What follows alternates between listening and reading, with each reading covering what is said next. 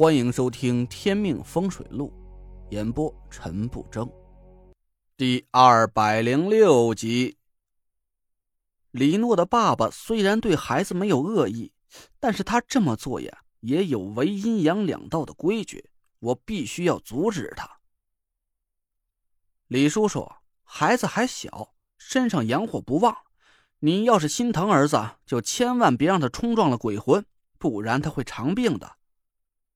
还有啊，不要老是惦记阳间的事儿，不然你会心存怨念，到时候误了转世轮回的时辰。谁也救不了你啊！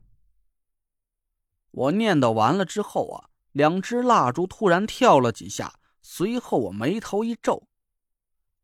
香炉里的四支香，有三支在正常的燃烧着，但其中一支却有点不正常，它燃烧的速度有点太快了。这就说明李诺的爸爸真的还在惦记阳间的事儿。他不光是惦记自己的儿子，他应该是还有其他放不下的事儿我看了看倚着床边沉睡的李诺，我不想现在就通阴问灵，不然惊醒了李诺，就怕他一下子被吓昏过去。还有一个原因，就是我在和郑宇打斗的时候，祭出了大北斗符阵，用光了我所有的符箓。我现在手上是一张符都没有了。虽然李诺的爸爸只是个很普通的阴魂，而且他也未必会存心害我，但是我也不能太大意啊。从我真正出道到现在，差不多也有三个多月了，我的经验是越来越丰富，考虑的事情啊也越来越周全了。小心驶得万年船。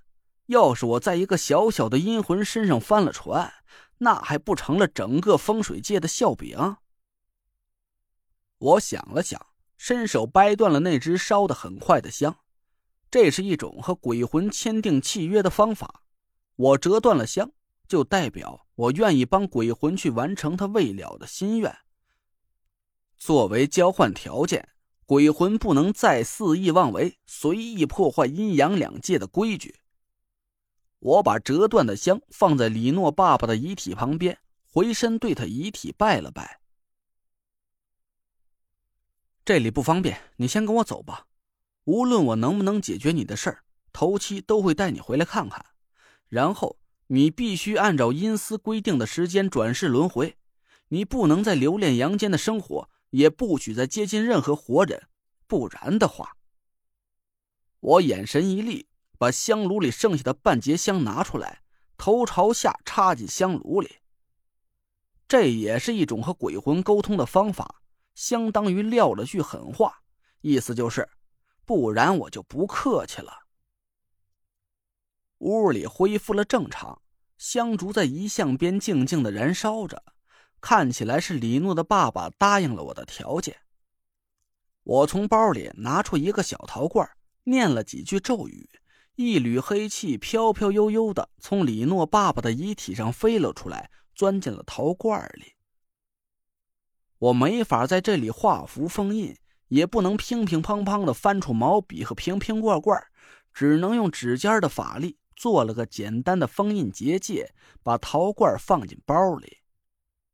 我还是不敢大意，一直没睡，直到天亮我才松了口气。小男孩没再起床撒尿，李诺爸爸的阴魂呢也没在陶罐里闹腾。李诺醒了过来，他很愧疚，一个劲儿的给我道歉：“真不好意思啊，陈哥，我睡着了，这倒让你辛苦一晚上。”“哎，没事儿，你呀太累了，多休息一下吧。你还要忙活好几天呢，别把自己身子累垮了。”“我妈呢？她怎么样？”我安慰道：“放心吧，明科在医院陪着她，不会有事的。”李诺又哭了起来，紧紧抓着我的胳膊。陈哥，我到现在也不敢相信，我怕怎么就没了？我该怎么办？怎么办呢？我叹了口气，拍了拍他的肩膀。李诺。我知道我现在说什么你都听不进去，但是啊，我还是要劝你一句，坚强点你现在是家里的顶梁柱，要是你一直是这种状态，那阿姨和两个孩子就没有信心再撑下去了。你放心，有了困难就告诉我们，无论肖哲、宁珂还是我，我们都会支持你的。李诺哭着点头。没过多一会儿，李诺的妹妹回来了，她带着小男孩起床洗漱，三个人一起跪在父亲的灵前磕头。我仔细看了一下小男孩的脸，他眉心里没有阴气和煞气，我心里暗暗惊讶，这事儿啊有点奇怪。按说，昨晚李诺爸爸的阴魂和小男孩见了三次面，多多少少都会对他身体造成一点影响。就算是没有煞气侵体，至少眉心里也应该有一点点阴气。可我仔细看了好几次，小男孩的脸干干净净的，一点黑气也没有。他们三个人给父亲的遗体磕了头。李诺又拉着弟弟妹妹朝我和肖哲磕头致谢，我们赶紧把他们仨给扶了起来。李诺的妹妹离我很近，我把她扶起来的时候，无意中看了她一眼，我呆了一下。你叫什么名字？我叫李阳，谢谢陈哥哥。我刚想再问他几句话，门外传来了一阵敲门声。李诺打开门，是他老家的亲戚到了。李诺的老家来了很多人，带头的老人家握着我和肖哲的手，不停的道谢。其他的男人蹲在墙角里，脸色阴沉的抽烟。女眷们跑到遗体边是大哭不止，屋子里顿时是闹哄哄的。李诺松了口气：“陈哥，肖哲，你俩都为我的事忙活一天了，赶紧回去歇歇吧。现在老家来人了，处理后事的人手足够了。”我和肖哲点点头。出门的时候，李诺在身后喊了一句：“陈哥。”我回头看着他，他脸上又露出了以前那种阳光又有点青涩的笑容。你的话我记住了。我笑着对他挥挥手：“好，那我过几天再来看你和阿姨，有事随时打电话啊。”“嗯，好，谢谢你们。”肖哲自己回家。我开着车来到医院，李诺的妈妈气色好了很多，宁珂的脸色却不是太好，带着一脸的疲惫。李诺的妈妈接到了电话，她知道老家来了人，就坚持要出院去处理李诺爸爸的后事。我们再三问了医生，确认他身体没什么大碍，这才给他拿了药，办了出院手续。我开车把他送回家。李诺的妈妈流着眼泪，一个劲儿的感谢我们，惹得宁珂又哭了一场，脸色更差了。